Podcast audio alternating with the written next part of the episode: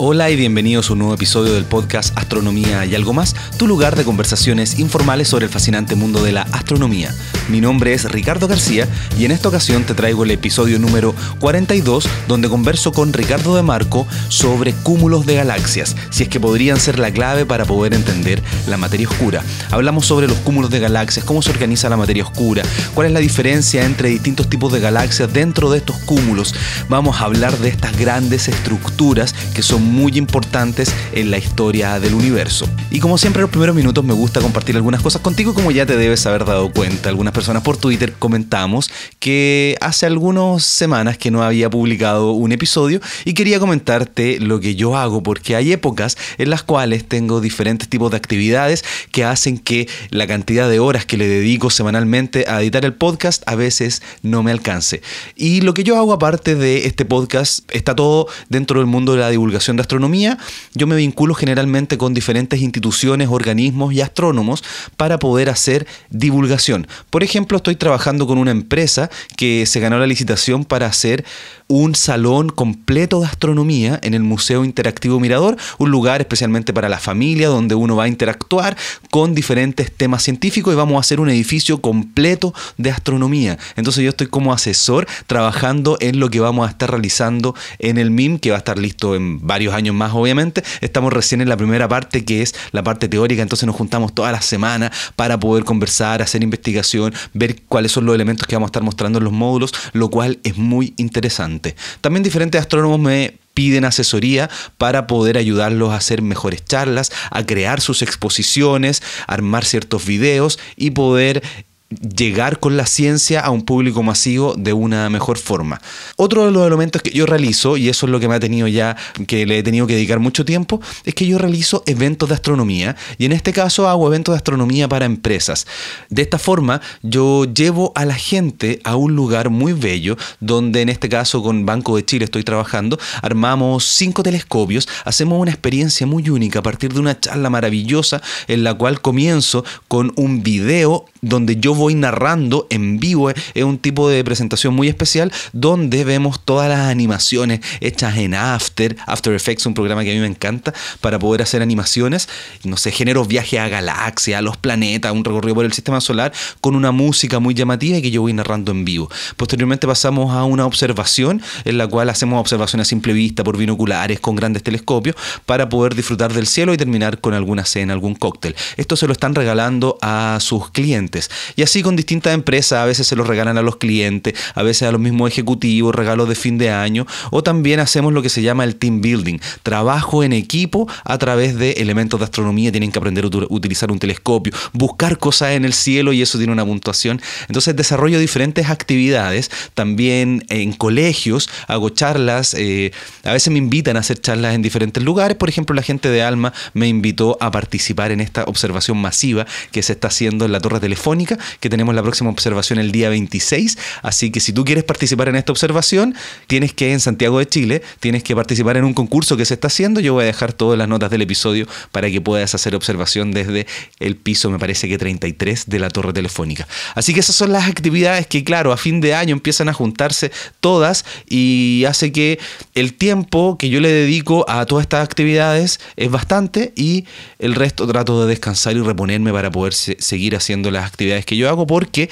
la verdad es que cuando uno hace charlas astronómicas y este tipo de eventos, la energía que tengo que depositar para que todo salga de forma de la mejor forma es muchísima. Entonces termino muy cansado. De hecho, me resfrié un poquito después del primer gran evento que hicimos, pero ya estoy de vuelta publicando episodios. Ya tengo varios grabados. He seguido grabando distintos episodios para no, para no faltar a, esta, a este encuentro que tenemos semanalmente sobre astronomía y algo más. Quería agradecer a las personas que están dejando obviamente sus comentarios en ebooks, algunos de los que tengo del episodio anterior 41. Aquí Mel0N dice, un programa genial, supera a todos los que he escuchado sobre el tema de astronomía. Muchas gracias.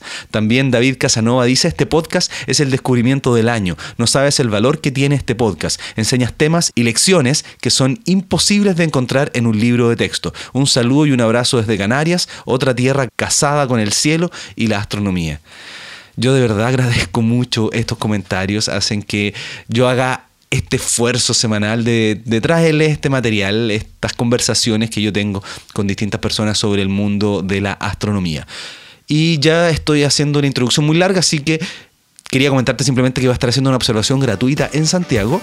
Eh, vas a recibir la información a través de correo electrónico, si es que estás suscrito a la lista, astroblog.cl slash lista, y si no en el episodio que voy a publicar muy luego, porque quiero publicar dos episodios seguidos, voy a poder profundizar un poquito porque ya me pasé de los cinco minutos iniciales, que es el tiempo que yo quiero dedicarle a, esta, a este compartir entre nosotros antes de entrar directo a la conversación. Así que tú sabes que todos los comentarios los puedes dejar en Twitter, arroba Quasar, a mi correo electrónico ricardo, arroba astroblog.cl y también visita la página web astroblog.cl. Si no has dejado tus comentarios en iTunes o en Evox, por favor, ¿qué estás esperando? Sirven para que este podcast pueda llegar a más personas. Así que los dejo con este, el episodio número 42 del podcast Astronomía y algo más.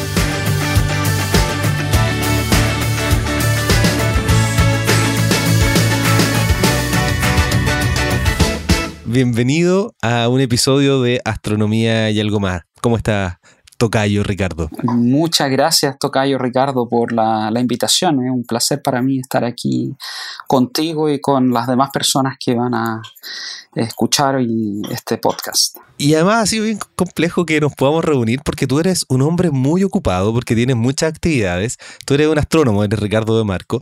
Y quiero que te presentes un poquito pensando en que tenemos un público que no sabe nada de astronomía y también tenemos físicos y astrónomos que están escuchando. Así que profundiza una, introducción de qué es lo que tú haces, cuáles son tus áreas de investigación, porque eso es lo que vamos a estar conversando además en este episodio. Perfecto, sí. Mi nombre es Ricardo de Marco, yo soy astrónomo, doctor en astrofísica de la Universidad de París, profesor de la Universidad de Concepción de su departamento de astronomía. A mí me interesa el tema de entender la formación y, y evolución de galaxias en el universo. Y particularmente yo me he estado especializando eh, desde mi tesis, básicamente mi tesis de doctorado, en el estudio de cúmulos de galaxias para, como laboratorios para poder entender la formación y evolución de galaxias en el universo. Ese es mi tema. Formación y evolución de galaxias, un tema muy interesante. Y nosotros hemos tenido un par de episodios al respecto, pero creo que sigamos profundizando en los distintos elementos porque sobre todo los cúmulos de galaxias son muy interesantes. Sí, los cúmulos de galaxias, eh, como, como se dice por todos lados, son las, las estructuras gravitacionalmente ligadas más masivas, más grandes que hay en el universo. Y entonces, la pregunta inicial que te quiero hacer es, ¿Cuál es la importancia de poder estudiar cúmulos globulares? ¿Por qué? O cúmulos globulares, cúmulos de galaxias. ¿Por qué uno hace este estudio? Bueno, los cúmulos de, galaxias te dan información en cuanto, por ejemplo, a la cosmología. Te permite estudiar, eh, por ejemplo, la, fracción de materia que hay en, el universo. Te permite hacer estudios también de lo que en cosmología se llama la la amplitud de las fluctuaciones de densidad que dieron origen a las galaxias en el universo. Eso tú también lo puedes estudiar con cúmulos de galaxias. Puedes estudiar, los cúmulos de galaxias están hechos en, en gran medida por materia oscura, así que te pueden eh, dar información eh, sobre la forma en que la materia oscura se distribuye en esta estructura y tratar de a lo mejor aportar con pistas para poder entender un poquitito mejor la naturaleza de la materia oscura.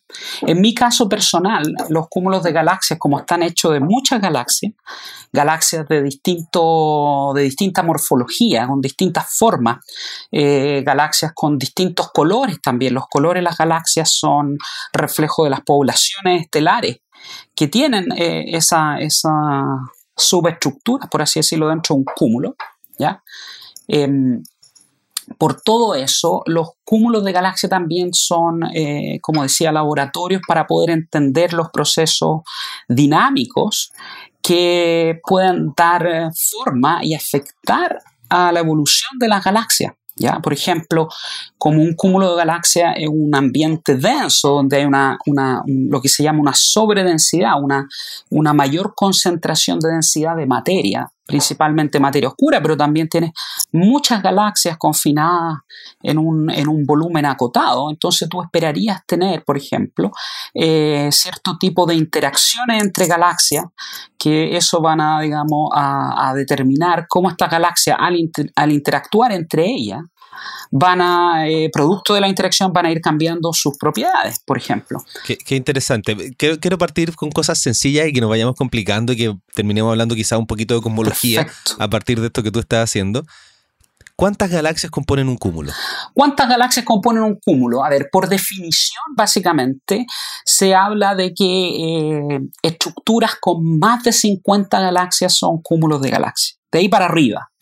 Menos que eso uno está en presencia de lo que se llaman grupos de galaxias. Que en nuestro caso. Nosotros vivimos en el, grupo local de galaxias, sí. No, no, nos daba cúmulo. No nos da para cúmulo, no. Necesitamos tener por lo menos unas 50 galaxias. Esa fue la definición que introdujo George Abel ya hace, hace mucho tiempo. Eh, en cuanto a, la, a qué es lo que podemos considerar como cúmulo. Y el límite, bueno, el límite pueden ser miles de galaxias. Miles de galaxias. Típicamente cientos de galaxias, pero esa cosa y lo que pasa es que uno nunca termina, digamos, de, identificar, yo creo, todas las galaxias que realmente pertenecen a, a, un cúmulo. Ahí ya hay problemas más técnicos de fondo. Ya, mira, te voy a hacer una pregunta que yo sé que conceptualmente no es lo más correcto, pero, pero porque quiero que profundice en el tema, en torno a qué giran los cúmulos, o sea, las galaxias dentro del cúmulo, en torno a qué están girando. Las galaxias eh, giran, entre comillas, por así decirlo, en torno al centro de masa del cúmulo. Básicamente tú puedes eh, determinar un punto geométrico dentro del cúmulo, ¿ya? Eh, donde tú, por ejemplo, puedes concentrar, si tú concentraras toda la masa del cúmulo en ese punto, eh, esta estructura, digamos, mantiene sus propiedades, digamos, cinemáticas o, dinámicas. Es el centro de masa, ¿ya? El centro de gravedad, si tú quieres, que es lo que la gente está más familiarizado, es más o menos lo mismo. Estas galaxias se mueven eh, describiendo órbitas no necesariamente cerradas, en torno a este punto del centro masa. ¿Qué es lo que es órbitas no necesariamente cerradas?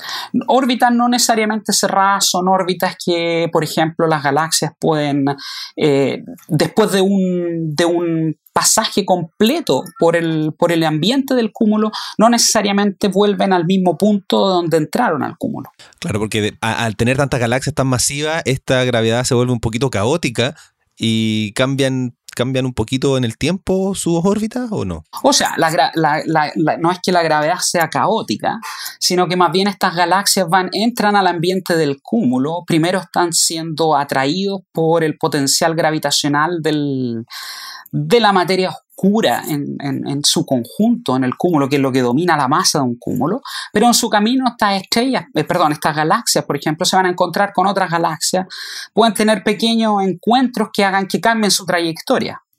Entonces las van a desviar. Eh, las galaxias cuando entran en las zonas eh, centrales de los cúmulos, algo que no, no he dicho todavía, pero los cúmulos están bañados por eh, un gas muy tenue eh, a muy alta temperatura que emiten rayo X. Y ese gas también puede tener efectos de, digamos, sobre las galaxias y eh, eventualmente podría haber algún tipo de fricción sobre la galaxia. Se habla mucho de fricción dinámica, donde una galaxia entra dentro de este sistema que es un cúmulo de galaxias y a medida que va pasando por efecto del efecto eh, de atracción gravitacional de las galaxias que van quedando detrás de ella a su paso, esa acción de gravedad ejerce un, efecto como de, frenamiento de la galaxia. Eso es lo que se llama fricción dinámica. Eso también puede influenciar un poco la, trayectoria de las galaxias. Oye, me entregó mucho esto que dijiste del gas en el cúmulo. ¿Eso quiere decir que el gas está entre las galaxias? El gas está entre las galaxias. Y eh, eh, es bien interesante un poco como, como, como, tema de investigación, es tratar de entender un poco cómo se forma y cuándo se forma este gas. Ya este gas en principio se debería formar eh, a partir, en, en, cierta medida, a partir un poco de las galaxias que hay en el cúmulo. Las galaxias tienen poblaciones de estrellas masivas que, que, que explotan como supernovas. Estas supernovas producen vientos ¿ya? Eh, viento donde eh, el material dentro de la estrella es expulsado. Si la galaxia no es lo suficientemente masiva, ese gas eventualmente podría salir despedido de la galaxia e ingresar a este medio dentro de la galaxia en el cúmulo. Eso es lo que se llama el medio intracúmulo. Pero también durante el proceso de formación del mismo cúmulo, también hay gas que hay ahí porque hay gas en el universo. ¿ya? Entonces tú tienes una estructura, una sobredensidad de materia que viene desde muy temprano en el universo. Son fluctuaciones de densidad. Sí, lo, hemos conversado cuando hablamos de inflación en, en, dos episodios. Hemos mencionado estas fluctuaciones cuánticas y fluctuaciones de densidad. Bueno, eh, entonces a partir de estas fluctuaciones cuánticas que generan fluctuaciones de densidad, generan fluctuaciones de densidad en un, en un medio que está compuesto por materia oscura y variones y fotones. ¿Ya? Entonces a lo mejor ustedes han hablado de este, de este plasma fotoacústico y cosas por el estilo. No, plasma fotoacústico, qué interesante. Cuéntame sobre este plasma. El plasma... Eh, eh, hemos hablado de plasma, pero no de plasma fotoacústico. Eh, ya, me estoy metiendo aquí en camisas de once varas. el plasma fotoacústico es más o menos esta, esta condición, esta, mm, cómo está, por así decirlo, la materia eh, en el universo muy temprano, antes de la época de recombinación. No sé si ustedes han, escuchado hablar ya en los podcasts anteriores sobre la época de recombinación. nos fuimos rápidamente desde el gas que está entre los cúmulos hacia eh, el gas en estado plasma fotoacústico al inicio del universo para poder entender bien este gas, porque me pareció súper interesante. Básicamente. Que profundicemos en, en, el gas intracúmulo. Eh, bueno, a ver, eh, bueno, este, volviendo a esto de el, este gas fotoacústico es foto porque hay muchos fotones ya ahí que están atrapados entre los variones. Los variones básicamente es la materia ordinaria. ¿Ya? La materia ordinaria. Eh, es un nombre bonito de la materia ordinaria. Sí, un nombre bonito de la materia ordinaria. Protones, neutrones, electrones, principalmente los electrones eh, en una época muy temprana del universo, después entre la, inflación y la época que se llama de, última difusión o último scattering, que se dice en inglés, eh, la, la materia está fuertemente acoplada con los fotones, con la radiación. ¿Ya? la época de recombinación es cuando los electrones se recombinan con los protones y por lo tanto quedan menos electrones libres disponibles en el medio para interactuar con los fotones. Ahí es cuando el universo se vuelve transparente. ¿ya? Pero antes existe ese acoplamiento. Ahora, los fotones generan un cierto tipo de presión y el material, la materia bariónica, también va a reaccionar a esa presión como una especie de eh, como cuando uno comprime eh, un gas, ¿ya? Y de ahí uno sabe que las ondas acústicas, que son ondas de presión, en el fondo que se propagan, ¿ya? Entonces de ahí viene todo ese término de un, medio fotoacústico, donde tú tienes fotones y la parte acústica en el fondo es la parte que del, material ahí bariónico que responde eh, a, ondas de, presión, por así decirlo. Y ahí está la materia oscura también, o sea, básicamente la materia oscura, que es lo más abundante ahí lo que eh, tú generas estas fluctuaciones y vas a tener tú una cierta proporcionalidad, una cierta razón entre la cantidad de variones y la cantidad de materia oscura. Y eso después un poco, eh, suponiendo que los cúmulos de galaxias, una vez que se forman a partir de estas fluctuaciones, uno supone que los cúmulos de galaxias son estructuras que no privilegian o no privilegiaron durante su proceso de formación ni a la materia oscura ni a los variones. Entonces son estructuras que se formaron con las proporciones entre materia oscura y variones que habían en el universo en ese entonces. Y por eso es que se pueden utilizar como laboratorios para poder tratar de entender eh, el contenido material que hay en el universo en, general. ¿Ya? Entonces, cuando se forman estas densidades de materia oscura que después colapsan, obviamente, para formar un cúmulo, obviamente van a colapsar con el gas que hay ahí.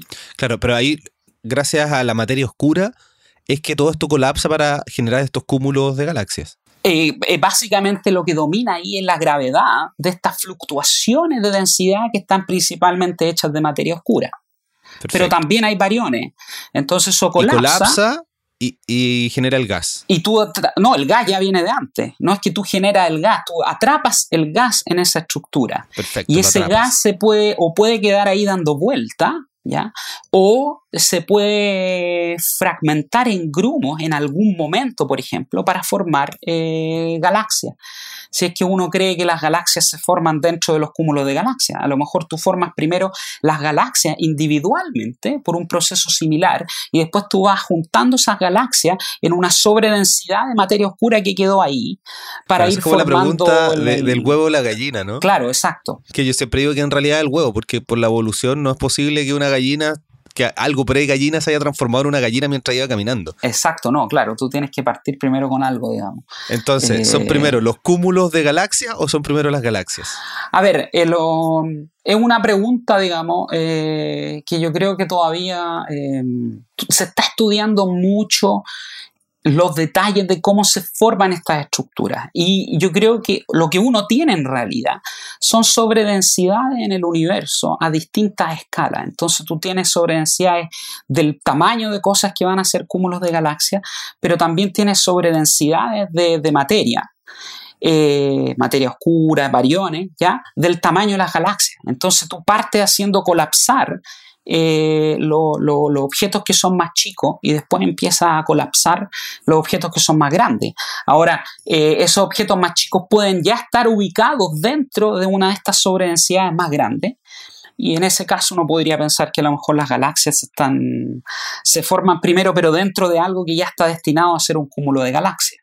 Por otro lado, tú vas a formar otras estructuras más pequeñas alrededor que con el tiempo, por efecto del crecimiento de esta sobredensidad tipo cúmulo en el tiempo, la gravedad ahí va a ir aumentando, entonces va a empezar a atraer estas otras estructuras que colapsan en, en la vecindad y galaxias que están por ahí cerca que van a ser atraídas y van a ingresar después al medio del cúmulo y eso contribuye a hacer crecer al cúmulo. Entonces es algo un poco más complicado eh, de, cómo se van armando estas cosas. Lo que, lo que hoy en día está bastante establecido, por lo menos desde un punto de vista teórico, con simulaciones, y hay bastante, digamos, eh, observaciones también que lo avalan, eh, es el hecho de que las estructuras en el universo crecen de una forma jerárquica. ¿Ya? Entonces tú partes eh, armando cosas chicas primero y de estas se van juntando para formar cosas más grandes después. Cuando hablas de simulaciones, profundiza en eso, ¿qué te refieres? Porque necesitamos grandes computadores. ¿cómo- ese- cómo- cómo dependiendo, funciona? el, dependiendo el tipo de simulación que uno quiera hacer, con qué, con qué cantidad de detalle, de resolución, principalmente de resolución, para poder ver eh, de- eh, detalles finos en las estructuras de, de los objetos que tú estás formando en estas simulaciones. Eh, básicamente tú necesitas, puedes llegar a necesitar computadores súper, súper grandes. Si quieres eh, simular, por ejemplo, un, volumen eh, dado del universo, dependiendo de la resolución que tú quieras tener, o sea, la cantidad de partículas que tú quieras echar en ese volumen, para ver cómo evolucionan gravitacionalmente y cómo van formando estructuras, ya tú puedes llegar a, a necesitar computadores tan grandes como uno de estos supercomputadores que hay allá en, en Alemania, el que recuerdo yo, el que está en, en Garching, eh, que está ahí al, al- al lado, digamos, de la ESO y del Instituto Max Planck, que es un edificio entero. Yo nunca he entrado, pero construyeron un edificio eh, como de una manzana casi eh, para poder albergar estos super supercomputadores, digamos. Y en tu trabajo, eh, con respecto a los cúmulos de galaxias, ¿tú utilizas estas simulaciones? Personalmente yo hago observaciones, no trabajo tanto en el campo de las simulaciones mismas eh, por ahora. a lo mejor en algún momento voy a, voy a derivar un poco a, a hacer una, una mezcla entre simulaciones, ojalá, y las observaciones. Pero uno utiliza, uno tiene que, que siempre eh, tener la capacidad de poder contrastar sus observaciones con lo que los teóricos a uno le están diciendo. ¿Ya? Porque de esa manera uno puede sacar el máximo de provecho para poder entender la física de un determinado problema. Los teóricos, mediante estas simulaciones, tienen acceso un poco a la, tienen acceso a la física, a, ver cuáles son los parámetros físicos que hay en la simulación y ellos puedan jugar con eso. Qué buena cómo hacen la separación de los teóricos y los observacionales. Entonces, los dos, porque en física ocurre lo mismo. En astronomía también tenemos los astrónomos teóricos que utilizan computadores y diferentes elementos para poder pensar cómo es el universo y tú, con toda tu ida a los observatorios, con las observaciones, tú corroboras si esto es así o no es así. Claro, es un trabajo, es un trabajo en equipo. Eh, los teóricos con su simulación, ellos también hacen observaciones, pero hacen observaciones de lo que ellos producen en el computador. Nosotros hacemos observaciones, si tú quieres, del experimento que está corriendo allá afuera, que lo hace la naturaleza. ¿ya? Nosotros tenemos acceso ciertamente a, lo que se llama en inglés un snapshot, o sea, una, fotografía instantánea de lo que, básicamente de lo que ocurrió en ese instante, porque la luz, digamos, viene viajando, se demora en llegar, no sabemos lo que está pasando en estos mismos instantes. Mientras más lejos tú te vas en el espacio, objetos más distantes, cúmulos de galaxias más distantes, tú ves cómo era ese cúmulo en aquella época, digamos. los teóricos, sin embargo, los teóricos tienen la ventaja, como ellos corren sus simulaciones, de poder ver la evolución temporal. Entonces ellos pueden hacer observaciones en cualquier instante de tiempo de su experimento y pueden eh, ajustar parámetros por aquí por allá que dan cuenta a lo mejor de la presión, de la temperatura, de la masa, etcétera, etcétera.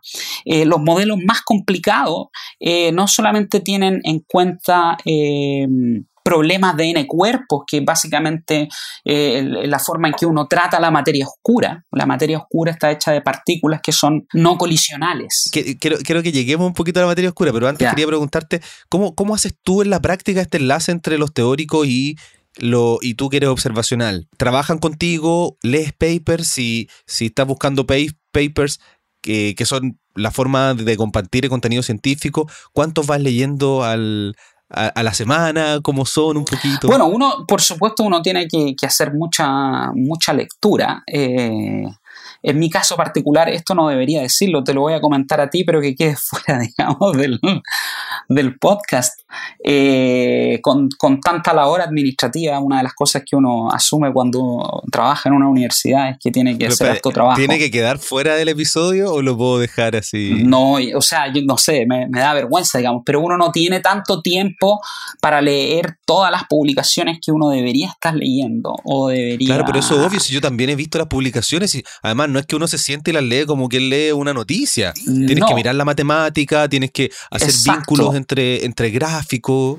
Exacto, uno tiene que ser muy selectivo, uno tiene que ser muy selectivo porque hoy en día se está publicando demasiado, demasiado. E, exacto. Y, hay que ser muy cuidadoso en, poder seleccionar la literatura, digamos. Eh, que, porque hoy en día se publica de todo y mucho y, a veces se pasan por ahí algunas publicaciones que a lo mejor no deberían haber sido publicadas. Entonces uno tiene que ver un poco, eh, entender de qué se trata y tratar de tener una jugar correctamente la calidad también de, la publicación. Y ahí uno los va, los va estudiando. Entonces, tú ves los resultados que yo... Una, una, una, recomendación, tal vez, yo no sé si lo hacen, porque yo lo vi que en la Universidad Católica lo hacían y yo asistí a algunas.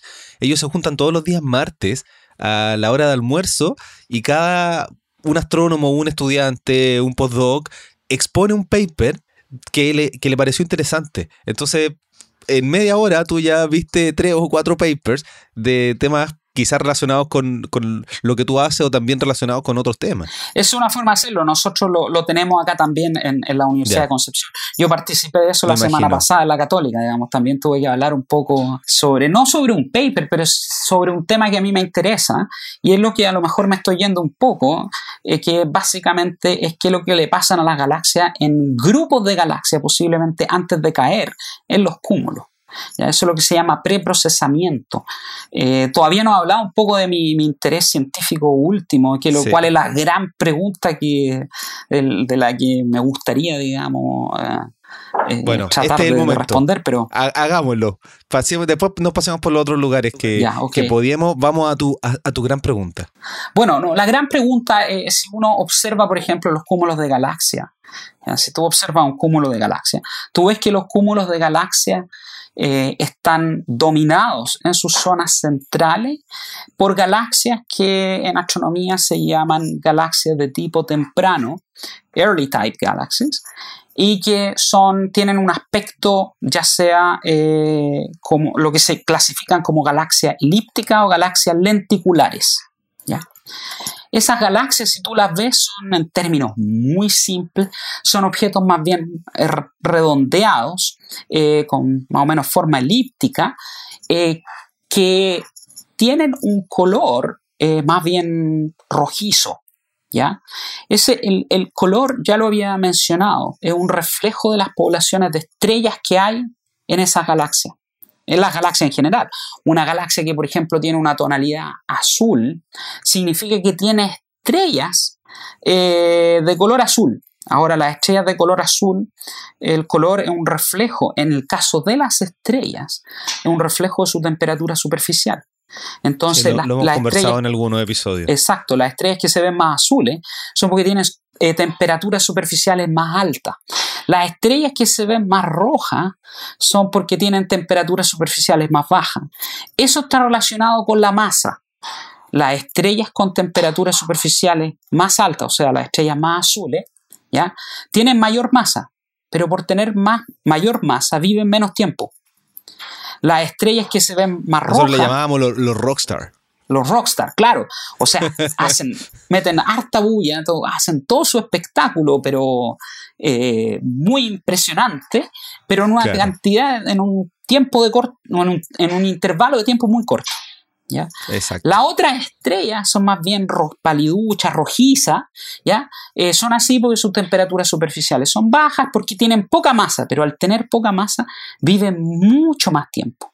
Estas galaxias eh, de tipo temprano, elípticas, lenticulares, eh, están hechas prácticamente de este último tipo de estrellas, de estrellas que son más bien rojizas.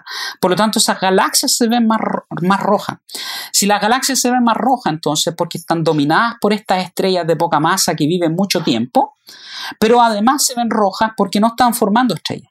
De hecho, si uno estudia la composición de esas galaxias, la cantidad de variones que hay, por ejemplo, en forma de gas o de polvo dentro de esas galaxias, uno se da cuenta que la cantidad de, gas y de polvo que hay en esa galaxia es muy, muy muy pequeña o, o, prácticamente inexistente. Por lo tanto, esas galaxias no están formando estrellas y no tienen la capacidad de producir nuevas estrellas. Entonces la pregunta es, ¿cómo es que las galaxias dejan de formar estrellas? Esa es la gran pregunta. ¿Y eso es lo que a ti te interesa? Eso es lo que a mí me interesa. puedes descubrirlo a partir del estudio de los cúmulos de galaxias? Porque los cúmulos de galaxias en sus regiones centrales están dominados por este tipo de galaxias. Entonces la pregunta es, si uno la son galaxias, que, son galaxias que tienen muchísima masa, por eso dominan al cúmulo. Mm, son galaxias, no necesariamente, algunas de ellas sí, las galaxias más masivas que, que uno ve, las galaxias más, más, dentro de todas las galaxias en el universo, las más masivas son este tipo de galaxias galaxias de tipo temprano, elípticas lenticulares. Ya hay galaxias que son verdaderas galaxias monstruos que se llaman galaxias, CD, galaxias monstruos, caníbales que de repente se tragan a otras galaxitas que andan dando vuelta por ahí. Son galaxias que se llaman galaxias CD. CD creo que viene de Central Dominant, es como la galaxia central dominante en, en hay, hay, cúmulos de galaxias que tienen este tipo de galaxias, hay otros cúmulos que no tienen, pero ciertamente en las zonas centrales de estos cúmulos están dominados por estas galaxias de gran masa que ya no están formando estrellas. ¿ya? Ahora uno, se puede, uno puede pensar y decir, ok, estas galaxias dejaron de formar estrellas. ¿Por qué? Porque estas galaxias se formaron de una de estas densidades, de estas fluctuaciones de densidad en el universo temprano. Y en el proceso de formación, ahí esas galaxias, dadas las condiciones iniciales, consumieron todo su gas y lo transformaron en estrellas, que son las estrellas que componen esa galaxia. O, por ejemplo, si tú tienes una galaxia espiral que cae, va cayendo dentro de un ambiente de un cúmulo, producto de la atracción gravitacional del cúmulo, y esa galaxia espiral, por ejemplo, está interactuando, interactúa con el medio dentro del cúmulo, con ese gas que hay ahí, que hablábamos. Ese gas, al pasar esa galaxia muy rápidamente, se va a producir un efecto de presión, donde el gas del cúmulo va a empezar como a, a, presionar el gas interno en esa galaxia, y si esa galaxia no tiene la suficiente masa, ese gas va fácilmente a empezar a escapar de esa galaxia. Y esa es una forma en que tú puedes transformar una galaxia espiral con harto gas para formar estrellas en un objeto que tiene cada vez menos gas para formar estrellas. O tú tienes esa galaxia espiral que cae, pero es eh, interactúa repetidamente con otras galaxias y en cada proceso de interacción hay pérdida de gas en la galaxia original o tú aceleras la formación de estrellas, por lo tanto consumes el gas más rápidamente. Para el tiempo en que esa galaxia a lo mejor da un par de vueltas en el cúmulo y cae al centro y, queda en una órbita cercana al centro del cúmulo, esa galaxia ya perdió todo su gas y su capacidad de formar estrellas. Entonces, en ese caso, el ambiente juega un papel decidor. Entonces, tú tienes dos posibilidades. Uno, que las galaxias, su población de estrellas y su capacidad de formación de, formación de estrella o de interrupción de formación de estrella se determina en un comienzo mismo de la, de la historia de la galaxia o se determina dependiendo del medio ambiente donde vive esa galaxia. Y esas son dos grandes corrientes, digamos, o posibilidades. Y determinar si es una o la otra o una mezcla de las dos o cuál de ellas, en el caso de una mezcla, domina por sobre la otra, esas son las, grandes preguntas y los principales, digamos, lo que motiva principalmente, en mi caso, a estudiar en detalle galaxias, en cúmulos de galaxias, compararlas con las propiedades de galaxias, no en los cúmulos, en lo que nosotros llamamos el campo, ¿ya? Y ver si hay diferencia y tratar de entender qué es lo que les, le ha pasado a esas galaxias cómo han dejado de formar estrellas. ¿A qué te refieres con el campo? Con el campo me refiero como el, por ejemplo, tú vas a un... Eh, como a mí una vez me lo enseñaron en la, universidad, me hicieron una analogía, el campo en general, como un campo vectorial, eh, es, lo mismo que el campo cuando uno sale de la ciudad, digamos, y uno ve un campo de vacas, por ejemplo, las vacas están desparramadas por todos lados. ¿Ya? Las ovejas, por ejemplo, ovejas que están allá en la Patagonia, en el sur, que están en un campo y están todas cada uno por su lado. Eso es un campo. Los vectores también tienen una cierta distribución en, un espacio, qué sé yo. Pero si esas ovejas, por ejemplo, ahora tú, la, tienes que llevarle la junta a un pequeño rebaño, entonces a lo mejor en tu rebaño, a un establo, perdón, entonces ahí en el establo, eh, tu establo no es muy grande, entonces tú puedes acumular solamente una cierta cantidad de ovejas. Entonces ahí tú tienes una acumulación de ovejas, es un cúmulo, pero el resto de las ovejas que andan desparramadas, ellas están en el campo no están agrupadas en, estructura, digamos, sino que están ahí diseminadas. Entonces hace, hace estas comparaciones entonces de las galaxias en cúmulos con las galaxias fuera de los cúmulos para ver cuáles de estos procesos domina.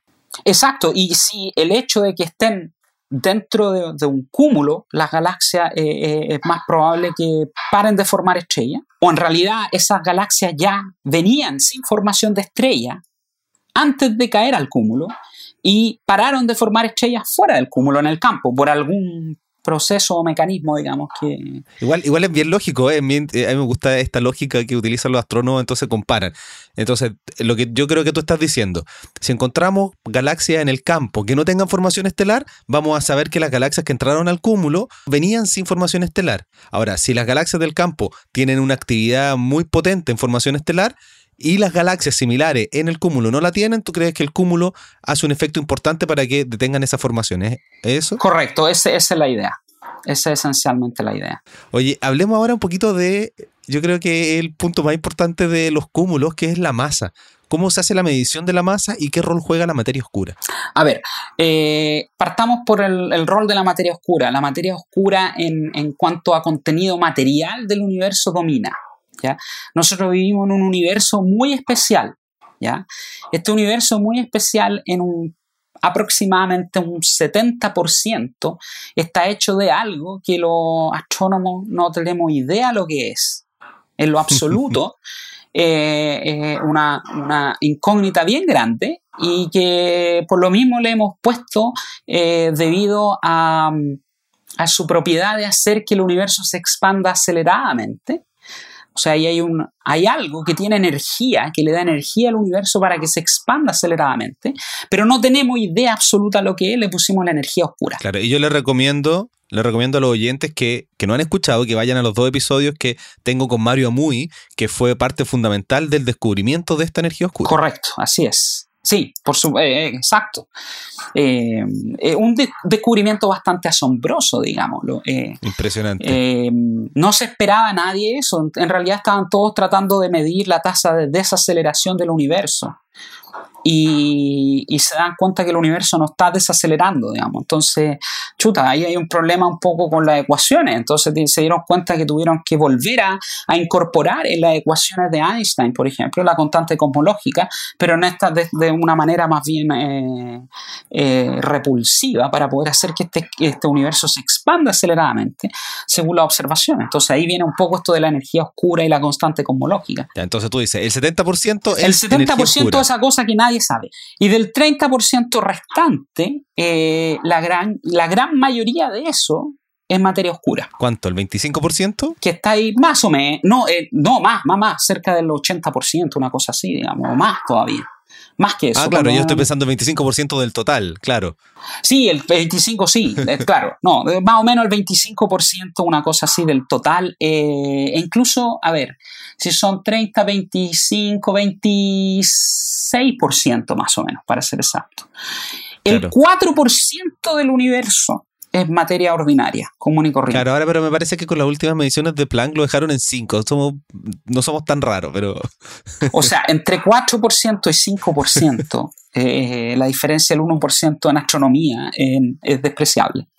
Eh, lo que yo digo ahí, cuando hago las charlas, que lo encuentro demasiado interesante, es que ya, somos, primero la materia que nos compone es, es el 5% de todo lo que existe en el universo. Dentro de ese 5%, lo más abundante es hidrógeno y, helio. Y nosotros estamos formados por otros elementos que son Correcto, el 2% de ese 5%. Pero además, el estado de la materia más abundante en el universo es el plasma. Y nosotros tenemos líquido, sólido y gaseoso las estrellas son de plasma, hay mucho plasma. Entonces vivimos, de verdad somos lo más raro que existe en el universo. Eh, somos, yo a veces lo pongo, somos eh, una impureza del, universo. somos realmente una impureza, o sea, no, o sea, algo que realmente no es lo, lo dominante, casi uno lo puede percibir como algo que no debería estar ahí, casi. Claro. Em, bueno, entonces estaba diciendo, tenemos la materia oscura dentro de lo que interactúa gravitacionalmente, es lo que domina. Es lo que domina, es lo que domina y domina, domina. O sea, en un cúmulo de galaxias, por ejemplo, el 80% de la masa de un cúmulo es materia oscura aproximadamente. El 80%. O sea, no tienen, no tienen mucha forma de, estudiarlo salvo su influencia gravitacional. Salvo su influencia gravitacional. Ahora eso es bastante interesante porque la influencia gravitacional de, la materia oscura, los cúmulos, se puede manifestar como por ejemplo eh, haciendo que las imágenes de las galaxias que están detrás del cúmulo se distorsionen. Producto de lo que se llama efecto de lente gravitacional. Eso Ahora, es muy interesante. Eso, eso es muy entretenido porque eh, eh, tú transformas, gracias a esa materia oscura que hay en el cúmulo, tú transformas al cúmulo en un objeto que es capaz de distorsionar las imágenes que, que, de las galaxias que están detrás. Pero no solamente distorsionar las imágenes, sino que además tú lo que se llama las magnificas, o sea, tú aumentas el flujo que percibes de esas galaxias, ¿ya? O sea, galaxias que son muy débiles, que tú no las podrías observar con tus telescopios gracias a que tiene un cúmulo entre medio. Y ese cúmulo aumenta el flujo de, luz que tú obtienes de esas galaxias y tú las puedes ver. ¿ya? De esa manera tú transformas tu cúmulo de galaxias en un telescopio natural para poder ver objetos que están más detrás. Hay una forma casera de hacer un lente gravitacional que yo se lo recomiendo a los oyentes, no sé si tú lo has hecho, que es muy interesante porque ahí uno entiende que en realidad lo que está viendo, cuando uno ve un lente gravitacional, uno ve unas cosas como, como curvas hacia los lados, porque es la misma galaxia de atrás que pasa por este anillo de Einstein, etc. Bueno, tú tomas una copa de vino, prendes una vela y miras la vela a través de la copa de vino y vas a ver que la vela va a formar esta, este, anillo. Y eso es lo que hace el cúmulo de galaxias cuando uno está mirando algo que está mucho más atrás. Como que lo deforma y hace que la luz se curve y pase por los, por los lados y es el mismo objeto que uno mira en todas partes. Así que pruébenlo con las copas de vino. Así es. Y, y los cúmulos de galaxias son objetos más, un poco más complejos que eso. Así que no solamente pueden formar estas cosas como anillos de Einstein, sino que además pueden formar múltiples imágenes de una misma galaxia. Entonces tú puedes ver la misma galaxia, su imagen, en varias partes del cielo. Claro, es como un anillo de Einstein roto. Y bastante roto porque tú además lo separas a distintas distancias del centro del cúmulo. digamos, que, espectacular. ¿Y tú estudias lentes gravitacionales o no? Em, he participado de proyectos, de, incluso de, soy coautor de un artículo de, en aquellos años ya, cuando descubrimos un anillo de materia oscura alrededor del centro de un cúmulo de galaxia. ¿ya? Y eso, justamente ese anillo de, materia oscura fue medido ah, por, al estudiar el efecto del lente gravitacional débil producido por ese cúmulo. Existe un efecto de lente gravitacional fuerte y un efecto de lente gravitacional débil. ¿Ya? El efecto del lente gravitacional fuerte, el que uno ve en forma de arcos gravitacionales, que es el más vistoso. El efecto lente gravitacional débil es aquel que te distorsiona sutilmente las, las imágenes de las galaxias que están en el campo de visión del cúmulo alrededor del cúmulo. No son arcos, no se distorsionan al punto de formar arcos, pero la forma, básicamente la elipticidad de la forma de esas galaxias y la orientación de esa, de, esa forma elíptica eh, asociada a esa galaxia eh, no es aleatoria. Están orientadas, tienen una cierta orientación que es típicamente tangencial a la distribución de masa. Entonces, tú puedes medir ese efecto, puedes darte cuenta de eso y con eso tú puedes trazar la distribución de masa del cúmulo. Y con eso puedes medir además no solo cómo se distribuye la masa total, principalmente la materia oscura, en este caso en forma de anillo, sino que además tú puedes al reconstruir el mapa de la distribución de masa del cúmulo, eh, tú puedes, eh, por así decirlo, estimar la masa total del cúmulo.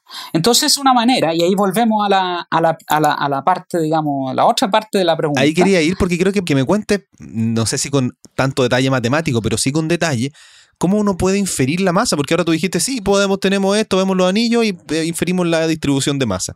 ¿Cómo se hace eso? ¿Cómo se hace eso? Con, con, este efecto del lente gravitacional, al ver cómo están distorsionadas las imágenes de las galaxias que están detrás, ¿ya? La, la ecuación del lente, eh, del gravitacional, una formulita, que lo que te hace... ¿Qué tipo, de, ¿qué tipo de fórmula es? Una fórmula, eh, por una parte, a un lado del signo igual, eh, puede ser más o menos simple. al otro lado del signo igual, un poco más complicado. no, en una parte, digamos, de esa ecuación, lo que uno... Es tensorial, me imagino. sí, uno pone ahí mediciones de ángulos. ¿ya? Mediciones de ángulos medidos en el, en el cielo, ¿ya? Y esa medición de ángulo, tú vas midiendo las posiciones angulares con respecto al centro del cúmulo, tú mides las separaciones angulares de las imágenes de estas galaxias que están siendo afectadas por el, por el efecto del lente gravitacional. Y tú calculas esos ángulos. Esas separaciones angulares, en términos muy simples, van a ser una función directa de cómo está distribuida la masa dentro del cúmulo. Entonces, al medir esos ángulos, ¿ya? Tú obtienes información de cómo está distribuida tu masa. La, información de la distribución de masa es una distribución superficial de masa. ¿ya? Es masa por unidad de superficie en el, cielo, si tú quieres. ¿ya? Y al obtener ese mapa de densidad superficial, tú después puedes integrarlo en la superficie que corresponda y con eso tú puedes obtener una estimación de, una masa, de la masa que hay ahí. ¿Ya? Eh, es un poco más complejo que eso. Es un método para medir, primero, cómo está distribuida la masa y una vez que tú sabes cómo está distribuida, si la integra, obtienes la masa total. Eh, más complejo que eso, pero eso es como para decirlo de forma simple sin tener que entrar en los detalles del cálculo, que muchas veces en forma verbal, digamos, así es complicado de decirlo y que se entienda. Pero, sí, varios eh, astrónomos me han dicho, hoy pero quiero explicar esto, quiero explicarlo con un dibujo, pero esto es solo audio. Esa es la dificultad que tiene hacer un podcast de astronomía. pero, pero, pero, además es interesante poder explicar estas cosas tan complejas. Por supuesto. Y bueno, si tú lo piensas bien, o sea, se puede explicar de una manera relativamente simple. Básicamente lo que uno mide aquí son estos ángulos, pero estas separaciones angulares van a depender de qué tan eh, potente sea el efecto de lente y esa potencia del, del, lente está dado por la masa. Entonces, si tú puedes reconstruir la masa y puedes reconstruir la masa de tu lente. ¿Ya? Eh, la técnica tiene, eso sí, un pequeño, así como una, una, una, letra chica, ¿ya? Que esa masa que tú mides, en el fondo, es toda la masa que se distribuye a lo largo de la línea de visión del observador. No solamente la masa de la lente, sino que lo que hay detrás y también lo que hay adelante. Pero uno trata de, estar seguro de que no tiene objetos enfrente ni objetos detrás del cúmulo y que la masa que tú estás midiendo es, la masa del cúmulo realmente. Y ese es el método más eh, confiable, por así decirlo, para estimar masas de cúmulos de galaxia hoy en día, porque no depende de la, eh, del estado dinámico del cúmulo de galaxia. Los cúmulos de galaxias se forman, si uno acepta entonces este, este paradigma, digamos, de formación jerárquica, los cúmulos de galaxias se forman a partir de la fusión de estructuras más pequeñas. Y si tú vas a estudiar cúmulos de galaxias distantes, tú estás en una época en que el universo es muy joven y está activamente formando todas estas estructuras. Por lo tanto, tú no puedes esperar que estos cúmulos de galaxias, todos los que tú observas o la gran mayoría, estén ahí como si se hayan formado hace harto tiempo atrás, en un estado más bien, lo que se llama un estado relajado, un estado virializado. No sé si han hablado ya del teorema del virial. No, no lo hemos hablado es un, concepto físico también muy interesante, un teorema en física muy poderoso. ¿ya? Pero básicamente, eh, si tú vas a alto redshift o incluso acá en el universo local, tú todavía tienes cúmulos de galaxias que se están formando a partir de la fusión de estructuras más pequeñas. ¿Ya? Por lo tanto, el estado ahí del cúmulo es un estado dinámico que no está relajado, no está quieto, no está definido, sino que está todavía cambiando. Por lo tanto, en esas condiciones tú no puedes aplicar este teorema que se llama el teorema del virial, que es solamente válido para sistemas donde la distribución de masa en un tiempo arbitrariamente largo ¿ya? Eh, es, prácticamente constante, varía muy poco. Cuando se dan esas condiciones, tú puedes utilizar este teorema que te relaciona la, la energía cinética, para el caso de un cúmulo de galaxias, la energía cinética de las galaxias dentro del cúmulo, o sea, qué tan rápido se mueven las galaxias dentro del cúmulo, con la masa del cúmulo. Entonces, tú la, velocidad de, de las galaxias con la masa. Con la masa. Mientras más masivo es el cúmulo, las galaxias se tienen que mover más rápidamente para mantenerse en equilibrio dentro de, ese, de, esa estructura, dentro de ese sistema. Si no, colapsarían atraídas hacia el centro del cúmulo, producto de la tremenda gravedad, digamos, sobre todo hacia el centro del cúmulo, porque en el centro del cúmulo la densidad de materia oscura aumenta, la densidad de gas aumenta. ¿Ya? En el cúmulo el 80% de la masa es materia oscura pero casi el, casi el 20% de la masa restante está en forma de este gas tenue. Las galaxias prácticamente contribuyen un 1, un 2% a la masa de un cúmulo de galaxias. Un cúmulo de galaxias donde las galaxias, en términos de masa, es lo que menos contribuye. Es algo extraño, pero eh, ahora, eh, es, muy extraño. Eh, sí, sí. Vivimos en un universo que es bastante especial, y eso es lo que lo hace, yo creo, muy atractivo de, poder estudiar y entender, digamos. ¿ya?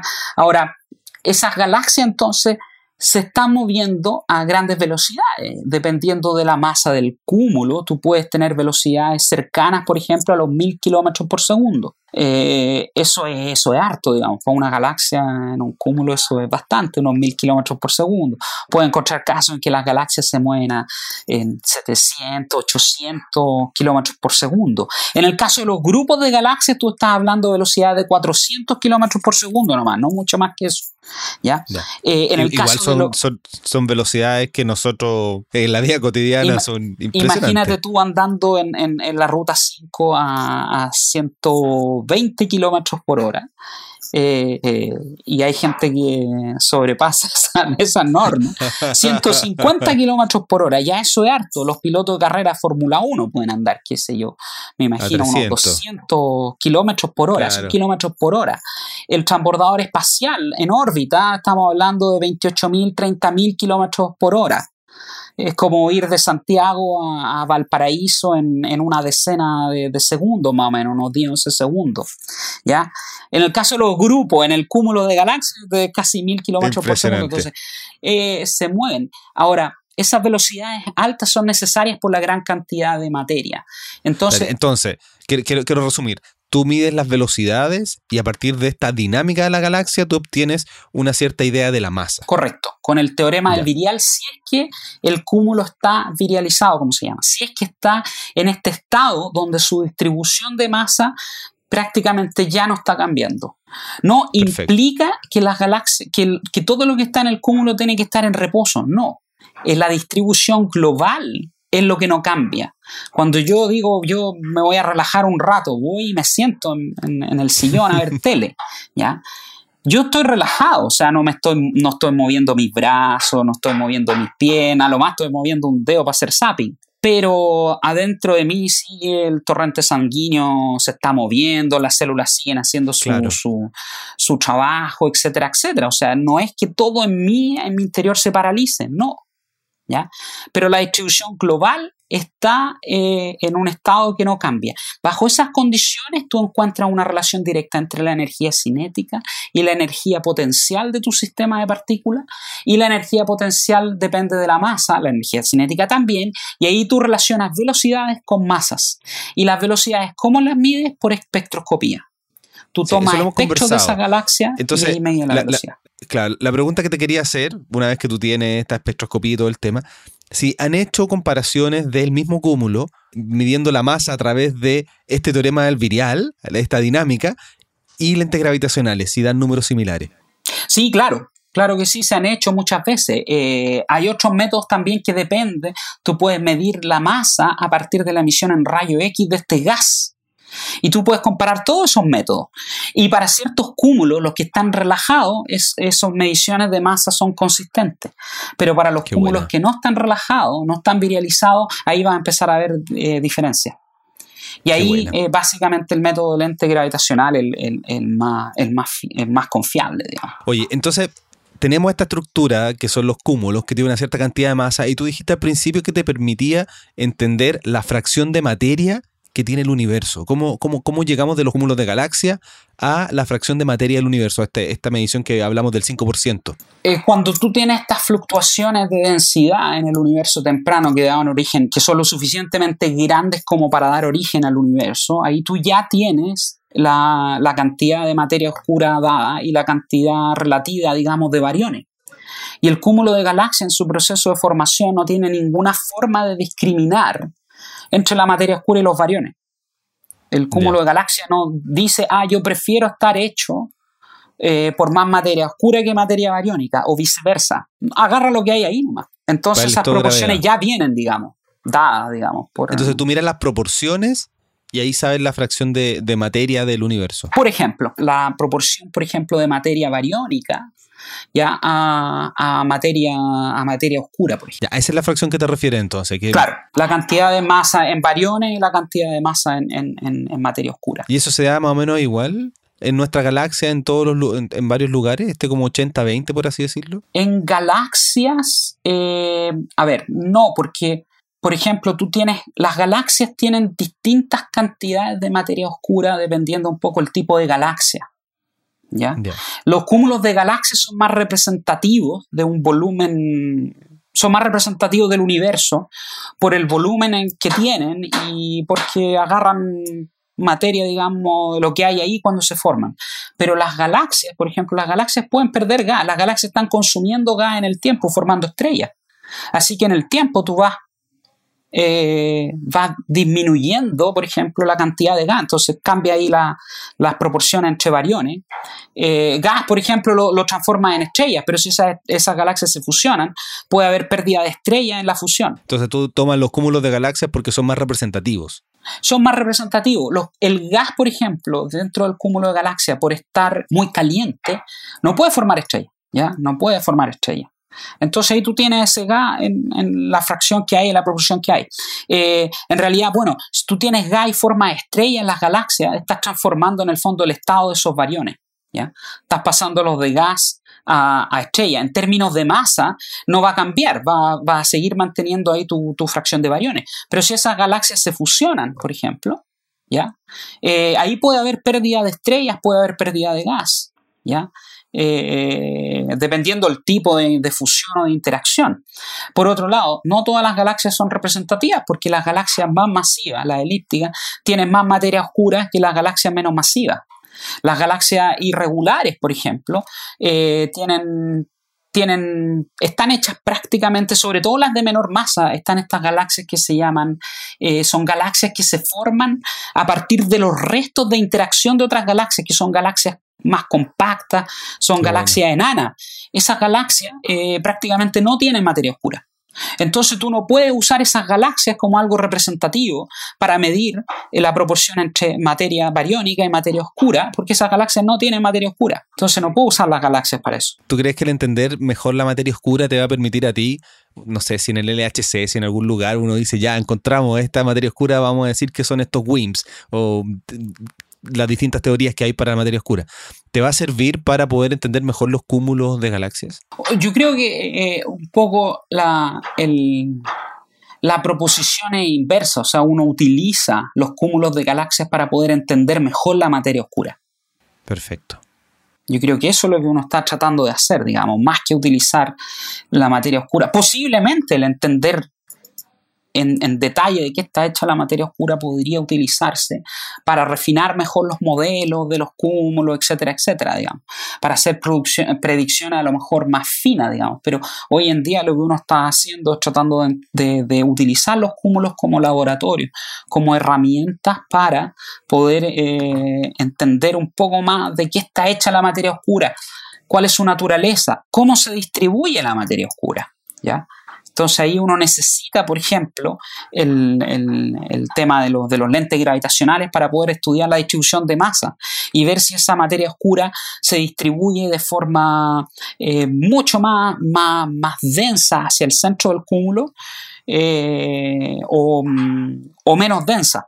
Y eso ya te puede permitir un poco tratar de, entender un poquitito la naturaleza de, ese tipo de, partículas. ¿Y, tú crees que la materia oscura está más cercana a lo, que se, a lo que se propone, estas partículas masivas que no vemos, o que hay algo intrínseco en cómo entendemos la gravedad que estamos errando? No, yo, yo, yo creo que no, no es un problema de la gravedad. Yo creo que la gravedad... Eh, Einstein dejó bien claro más o menos cómo funciona la gravedad y hasta ahora todos los intentos de tratar de probar que, mm, que, la gravedad tiene algún problema eh, no, no han resultado. O sea, yo creo que mientras más finos se hacen los experimentos y todos confirman que Einstein, o sea, su, su modelo de gravedad funciona, yo creo que hay que buscarlo por otro lado, digamos, la, la, respuesta. O sea, puedo sonar muy arrogante y decir que, que en realidad eso es así y nunca se va y, y que no, no, hay ninguna falla por lo menos hasta donde nosotros podemos medir, podemos observar la, teoría de gravedad eh, propuesta por la relatividad general eh, es lo que funciona. Y es consistente con todo y predice y explica prácticamente todas las observaciones. Si es que uno acepta que existe este, esta otra componente, digamos, de, la materia. Ahora, yo creo que va más por el lado de tratar de entender de qué están hechas estas partículas, más que descartarlas e introducir una modificación a la gravedad. Hay gente que está trabajando por ese lado también, o sea, en ciencia es importante que, que, hayan grupos, digamos, un poco que permitan un cierto debate y permita especular incluso, digamos, eso no, la especulación no está prohibida en ciencia, al contrario, yo creo que es pero hay que ser muy consciente y tener mucho cuidado, como, como decía Carl Sagan, o sea, de distinguir lo que es lo que es, digamos, especulación de lo que son hechos comprobados, digamos. Entonces, la ciencia va por el lado de los hechos comprobados. Y, hasta ahora, ciertamente, los modelos donde se modifica eh, el comportamiento de la gravedad eh, no logran explicar todas las observaciones. Y ahí hay un problema. Entonces yo creo que los esfuerzos van más que nada por entender ahora de qué está hecha realmente esta materia oscura, digamos. Puede ser materia oscura bariónica. O sea, si tú eh, pones varios Júpiter a una cierta distancia, no los vas a ver ¿Ya? Pero sí va a sentir eh, su influencia gravitacional, digamos. Podría llenar el universo con Júpiter, con puras cosas como Júpiter, eh, y ahí tú tienes la materia oscura, digamos. Eh, si los pones muy lejos, a Redshift 1, 2, es, es, muchísimo, exacto. Eso no lo puedes tú sustentar con, con ningún modelo o algo razonable, digamos. Por lo tanto, no puede estar hecha la materia oscura de, de, de, puro Júpiter. A lo mejor un poquitito sí, o sea, tenemos un Júpiter en nuestro sistema solar, que lo vemos porque refleja la luz del Sol, ¿ya? Pero si tú lo pones lo suficientemente lejos, eh, a lo mejor no lo va a ver más, pero su masa sigue estando ahí presente lo mismo los agujeros negros, los agujeros negros estelares, los agujeros negros supermasivos en el centro de las galaxias. También tienen masa, no los puedes ver en una fracción muy, muy menor. A lo mejor eh, la materia oscura está hecha de materia oscura bariónica, de materia oscura común y corriente, o sea, de materia común y corriente. Pero la gran mayoría del contenido de materia oscura del universo ciertamente está hecho de algo que nosotros no, sabemos bien hasta ahora eh, que lo que es. Ahora, es muy interesante que lo que tú estudias, que son estos cúmulos de galaxias, lo que más tienen es algo que no conocemos en absoluto, que tenemos teorías, que tenemos ideas, que el 80% no se conoce, lo que te abre muchas puertas para poder seguir estudiando, porque si no, si se conociera todo, eh, no estaría haciendo ciencia. Exacto. Y hay, muchos problemas, incluso en mecánica clásica, yo creo que todavía no están, no están del todo resueltos, digamos, y todavía se puede seguir haciendo investigación en mecánica clásica. Qué buena. Sospecho yo. Así que de, esto aquí una, es la, fascinación, digamos, de la ciencia en general, digamos, de tratar de entender y explicar la naturaleza, lo que nos rodea. Yo creo que eso es, eh, todavía no. Yo, espero que nunca lleguemos a saberlo todo, digamos, porque si no ya sería demasiado aburrido. Afortunadamente la naturaleza siempre tiene algo, digamos, eh, para, que, uno se, para que uno se entretenga y se sorprenda, digamos, y lo mantenga con ese espíritu, digamos, vivo de querer conocer más, de querer aportar, de, eh, de entretenerse, digamos, una entretención esto, digamos, si uno hace esto porque le gusta y lo entretiene. Exactamente, y por lo mismo podríamos seguir conversando horas de horas, como lo hemos hecho también en, los distintos lugares que nos hemos encontrado. Correcto. Eh, además, no, ni siquiera hablamos de Achaya, porque tú además también eres de la Asociación Chilena de Astronomía Astronáutica. Así es, sí, así es, sí, por supuesto. Un lugar muy importante por supuesto, en Victoria. De ahí nos conocimos. Exactamente. Ahí nos conocimos, así que. Bueno, tú, yo me imagino que tienes que continuar con tu día. Tú estás en Concepción, yo estoy en Santiago. Eh, tú estás en la Universidad de, Concepción, donde eres docente, ¿no es cierto? Sí, soy profesor del, Departamento de, Astronomía de la Universidad de Concepción. Qué bueno. Así que, bueno, estimado Ricardo, yo quería agradecerte por participar en este episodio de Astronomía y algo más. Muchas gracias, estimado Ricardo, también. Sí, gracias Gracias Tocayo por, la invitación y me alegro mucho que finalmente se pudo concretar. Claro, muchas gracias.